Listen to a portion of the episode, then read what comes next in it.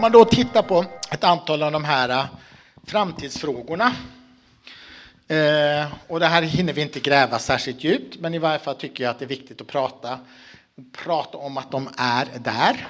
Så kan man säga att den här första, som är nästan uttala, det är territorialisering. Det är ju någonting som EU driver.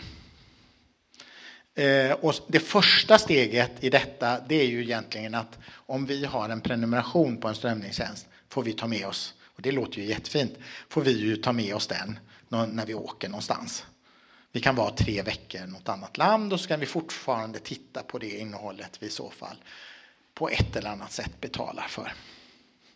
Men det EUs perspektiv är inte det. EUs perspektiv är att Europa, eller EU, om det är 28 eller 27 får vi ju se snart, eh, länder som ingår i det, eh, är ett territorium. Och när man säljer rättigheter så är det, säljer man, e, så säljer man EU. EU är ett territorium, ska ses som ett territorium, får inte styckas i olika territorier. Och det här har inte en diskussion som egentligen förs utifrån våran sektor, långfilm och tv. Det förs utifrån alla typer av medier egentligen. Det är så det resonemanget förs. Det drivs väldigt mycket av den kommissionären som finns i det som kallas för Digi Competition. Eh, att det är så, det är den vägen vi ska gå. Det är en väldigt lite diskuterad fråga i Sverige. Det är en jättemycket diskuterad fråga i till exempel Danmark om man flyttar sig söderöver.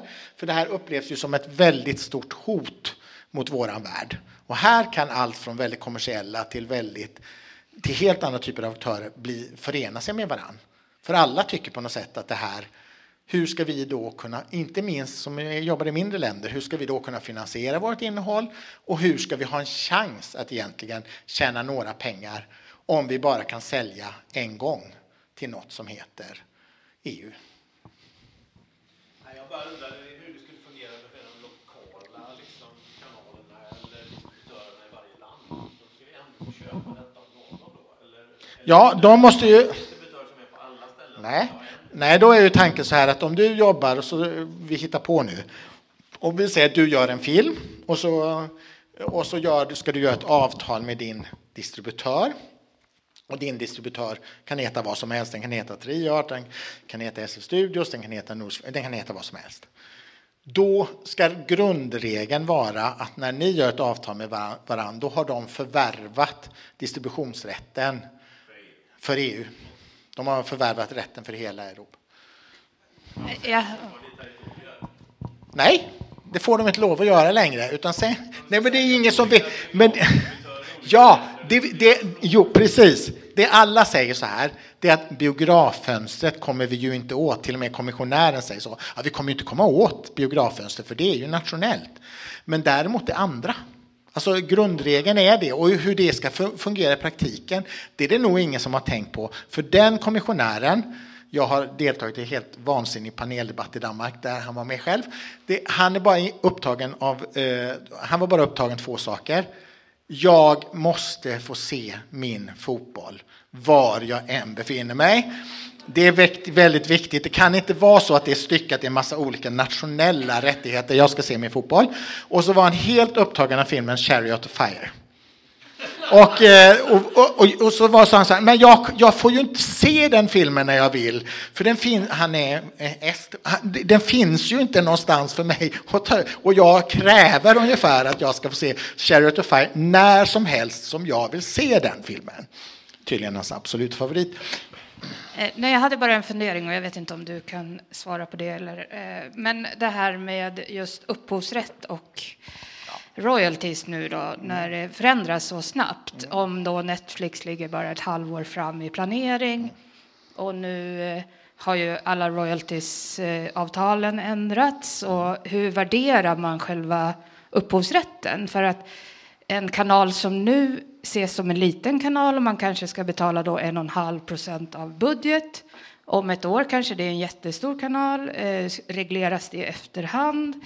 Och eh, om man tittar då på Norge där man har gått ut och sagt vi köper ut all upphovsrätt i sju år och hur värderar man sju år mot hur vi räknar i Sverige? Ja, nu när det går så himla snabbt i utvecklingen. Då kan jag säga att den norska modellen är en modell som eh, många i Sverige också vill ha.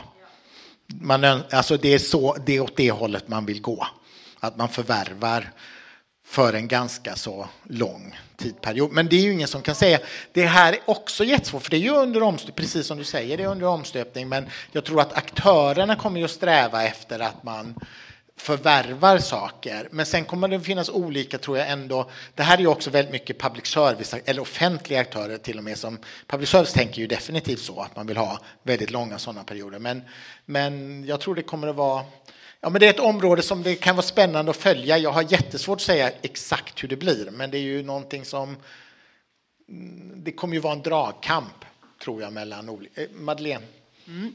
Eh, det här du pratar om, om vad heter nu, den danske galningen som vill se fotboll överallt, då kommer frågan till mig. galningen! Då. Låt, jag får ursäkta att jag uttrycker mig så, men det är så Ja. ja. Men det jag har en fråga till dig, det är hur påverkar detta egentligen? För vi har ju en samproduktionsfinansieringsmodell i Europa, att det finns i princip ingen långfilm som inte har minst två länder och med en toppfinansiering via Euromage. Och då ser man ju till att man har biograf, eh, men även tv-kanaler, för där ligger Nordisk film och tv från. Och det du säger här, då är det, ju, det är liksom fullständigt krackelerar ju den finansieringsform som, ja. vi, som vi kan och använder. Jag vet, du kan inte svara på allt, men, men bara lite jo, så alltså man ser jag kan, säga, jag kan säga så här att det som hände i den här processen, det var ju att det fanns ett väldigt radikalt förslag. Och sen fick det ju väldigt stort motstånd av samtliga, kan man kalla det för, branschaktörer Alltså, och väldigt mycket också, det finns ju europeiska organisationer för allt ifrån producenter till olika varianter på kreatörer och sånt, så fick ju väldigt stort motstånd. Från våran sektor, från musiksektorn så sträckte man upp händerna och tyckte fan vad bra. Deras organisationer sa precis tvärtom, 180 grader åt andra hållet. Det här kommer att underlätta, det kommer att vara mycket bättre. Men film och tv. Och sen kan man säga att det blev ju inte så här. Det blev ju en slags, det bidde en tumme-förslag. Alltså det kom några saker som man ville.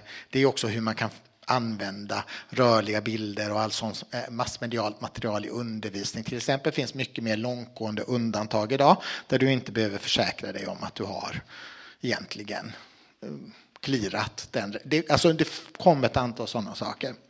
Men eh, men sen fick man ju backa och det fick man ju också göra för att som vanligt så ryckte de några av de riktigt stora länderna, i det här fallet till exempel Frankrike, ut och sa det här är bara, det här kan, kan ni fetglömma, det går vi aldrig med på.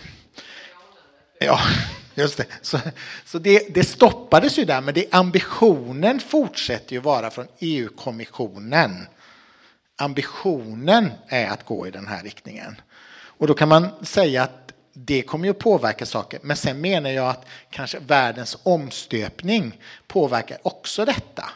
För man ska ju komma ihåg att alla de här aktörerna, de här globala aktörerna, de kommer ju att sträva efter att förvärva globala rättigheter.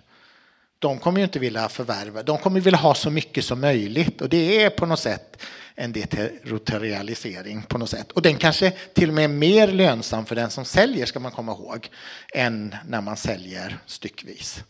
Så det finns ju någonting som handlar om den formella regelverk, lagar och alla möjliga saker. Så finns det ju någonting som handlar om det här underliggande. Nu ska jag vara, försöka hinna alltihop på 13 minuter, men vi ska se hur det går. Men väldigt snabbt, det svenska biomonopolet, Nordisk Film har etablerat sig i Uppsala, det förändrar ju ingenting. Men ambitionen är att ha någonstans 15-20 procent av den svenska marknaden. Det vill man göra genom att bygga nya biografer från grunden. Man vill absolut inte gå in i befintliga, för det kostar mycket mer.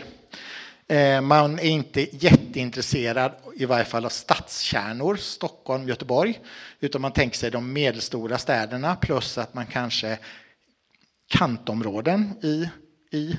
Man menar att den svenska biomarknaden är väldigt outvecklad. I Sverige gör vi ju mycket färre biobesök per person än man gör i Norge och Danmark. Man menar då att ett skäl till varför man har större För Danmark låg ungefär på våran nivå om man flyttar sig 20 år i tiden, tillbaka 20 år i tiden. Det var också för att man utvecklat biograferna mycket mer och att Nordsfilm själv tycker ju att det är att man fick konkurrens eh, att det kom nya aktörer in på den danska marknaden som verkligen satsade. Det gjorde också att man var tvungen att skärpa sig själv och göra lite nytt och tänka lite nytt. Och det borde finnas ett utrymme som egentligen bara ökar biogående Sverige. Sant eller falskt? Det finns en jätte, eh, och det här är less is more, en, det är ju det som jag egentligen var inne på, det vill säga att någonstans så finns det ju en bortre gräns för hur mycket man kan göra. Vi har inte här pratat, för det här drivs ju också av finansiering. Det drivs ju av det faktum att idag så är det så att det finns mindre pengar i Europa för selektiv filmfinansiering. Det är en global trend, det finns mindre och mindre pengar för selektiv finansiering. Och det finns mer och mer pengar i automatisk filmfinansiering. Typ incentives, eh, production incentives, tax incentives och sådana saker. Det är den europeiska trenden. Men man ska komma ihåg att till exempel även i Europa där idag alla länder utom Sverige och Danmark har ett production incentive.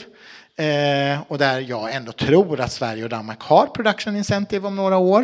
Det vill säga då har alla egentligen, EU, inte Luxemburg men de har skattelagstiftning som man kan använda istället. Eh, det, det kommer hända men sen kommer det försvinna. För det är det som har hänt i USA. I USA, när det pikade, hade 47 amerikanska delstater ett production incentive. Idag är det 31. Och det är att de som inte får guld och gröna skogar, som de här systemen väldigt lätt utlovar, de stängs.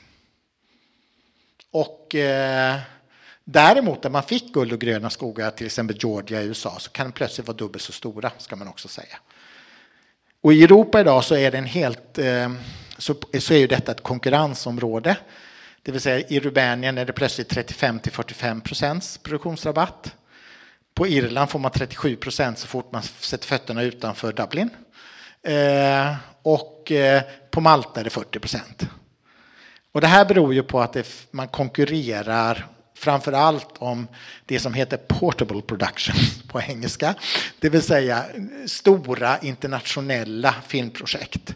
Och egentligen kanske det fiffiga med production incentives handlar mer om hur det kan gynna inhemsk och europeisk produktion.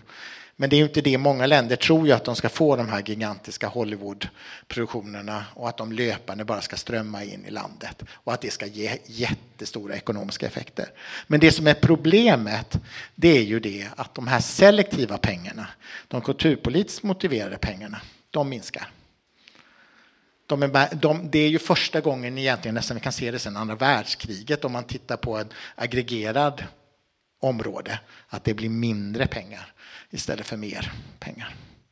Och det tror jag man ska vara lite varsam för om less is more, som är också att vi ska göra färre produktioner som vi, därmed så vi får ett lite bättre eh, förhållningssätt till vad egentligen är utbudet och alla möjliga saker.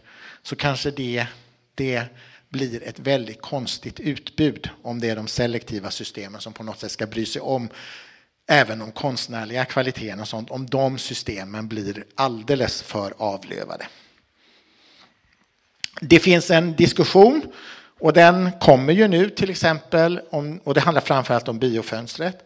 Vilket innehåll var? Man ska komma ihåg, där är Sverige väldigt stelbent. Om du är i USA är det jättevanligt att hälften av alla filmer gör, har ingen vanlig biodistribution. Hälften av alla långa spelfilmer har en annan distributionsform. Den vanligaste är, det är två varianter. Antingen så går man upp en helg, tre dagar. Och på det sättet så får man recensioner, omtal, man kan göra, liksom, det här kan ju vara jättestora skådespelare som är med där, man kan göra reportage, man skapar medvetenhet. Sen efter helgen så ligger man på en VOD-plattform. Tror man att man ska delta i Oscarsracet så är det lika sjuka regler som i Sverige. Det vill säga då måste man hålla sig kvar fyra dagar till på biograferna. Sju dagar. Så man kan bli nominerad. Men, men annars så är det ju mycket skarpare tänk. Har vi en möjlighet i biofönstret eller har vi ingen möjlighet? Vad ska vi göra för att få awareness på något sätt medvetande om vad vi har gjort och hur ska vi maximera hur många människor vi kan nå. För det är ju ofta också de som gör kanske lite mer låg, de är ju lika upptagna av hur många ska se det här som ska vi tjäna några pengar. Och nu är USA ett jättemycket större land än vad vi är. Men det är klart att även här kommer vi att se, för det får inte plats. Och dessutom ska man komma ihåg att de stora biokedjorna, om du tar de här filmstaden svenska, de har ju mycket alternativt innehåll idag. Det vill säga operaföreställningar, andra typer av livegrejer. De visar klassiker idag, det görs alla möjliga saker, men det innebär att om det var trångt i utbudet förut så är det ännu trängre idag. Så på något sätt så tror jag det där kommer att bli allt skarpare diskussion hur man ska tänka. Och jag tror också att vissa typer av filmer, det måste man också, det är global trend, där måste man till och med tillåta sig själv att tänka att detta är en festivalfilm. Och festival är det bästa som kan hända för filmen. Det är större publik på festivalerna än man någonsin kan få i det traditionella distributionsfönstret. Och det är ju ingen dum publik att ha. Det är en jätteintresserad publik, väldigt liksom engagerad och intresserad publik. Men jag tror att det där blir en skarpare diskussion. Vi kommer att se troligtvis någonstans ändå att det blir färre filmer som får en vanlig traditionell biodistribution och fler än annan. Och jag tror att det kommer att gynna den totala publika genomslaget för filmerna. Inte missgynna, gynna. Någonting som rent generellt, jag tror att man filmbranschen borde vara mycket mer upptagen av och inte falla i sömn över, det är liksom vad som händer i politiken.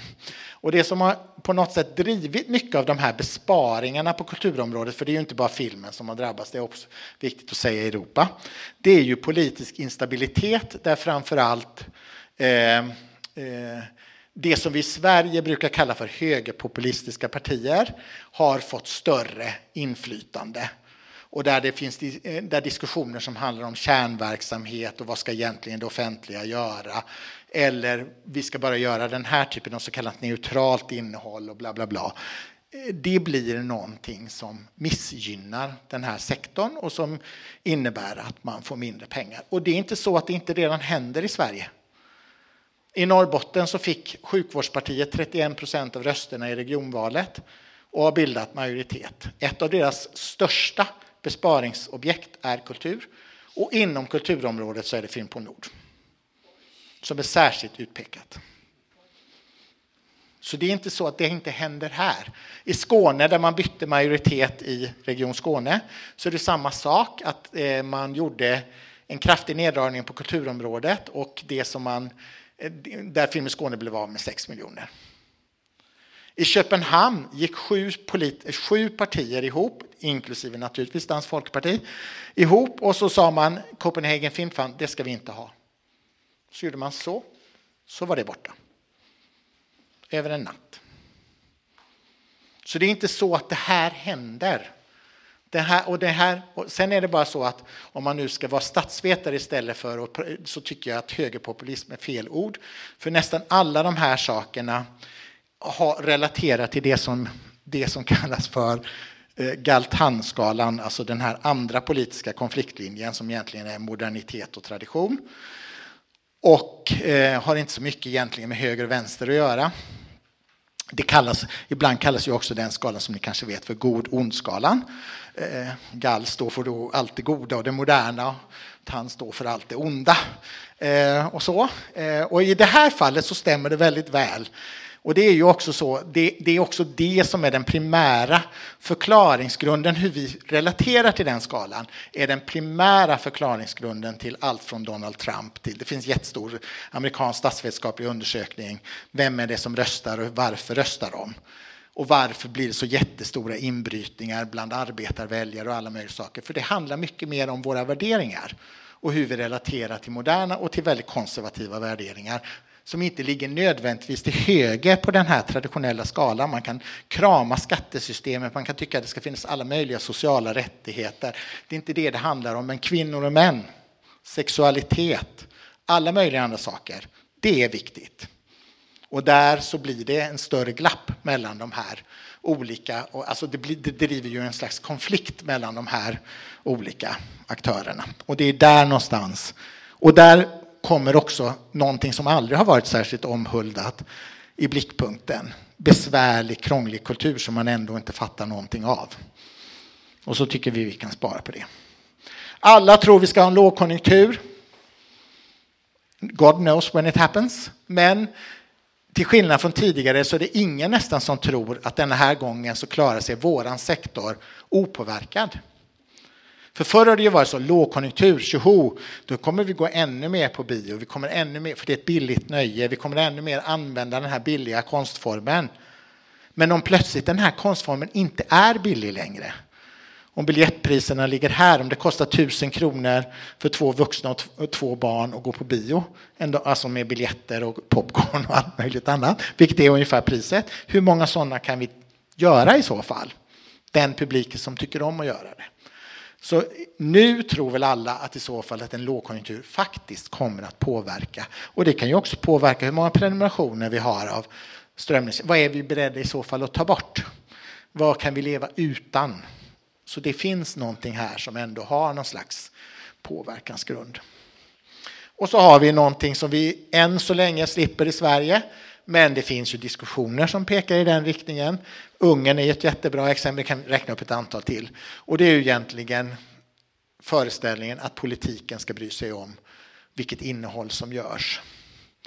Och det är ju egentligen något som vi tidigare förknippade med diktaturer.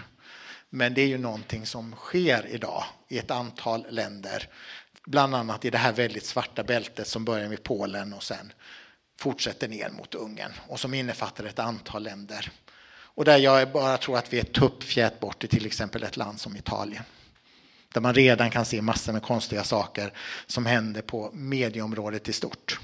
Och det här är ju någonting som jag tror man ska vara väldigt medveten om och väldigt mycket bekämpa och med demokratiska argument. Att det där med armslängds innehåll mellan politik och konstnärliga beslut, det är något man aldrig får tubba på. Det måste. Ja, Danmark är ju också ett bra exempel på där man har gett sig in i den här tunnan. Det vill säga det finns ju väldigt starka propåer om vad det är för innehåll man ska göra och det skrivs också in i regelverk nu om det kulturell referens och bla bla bla till Danmark och sådana saker. Så det, det här pågår ju på något sätt kan man säga.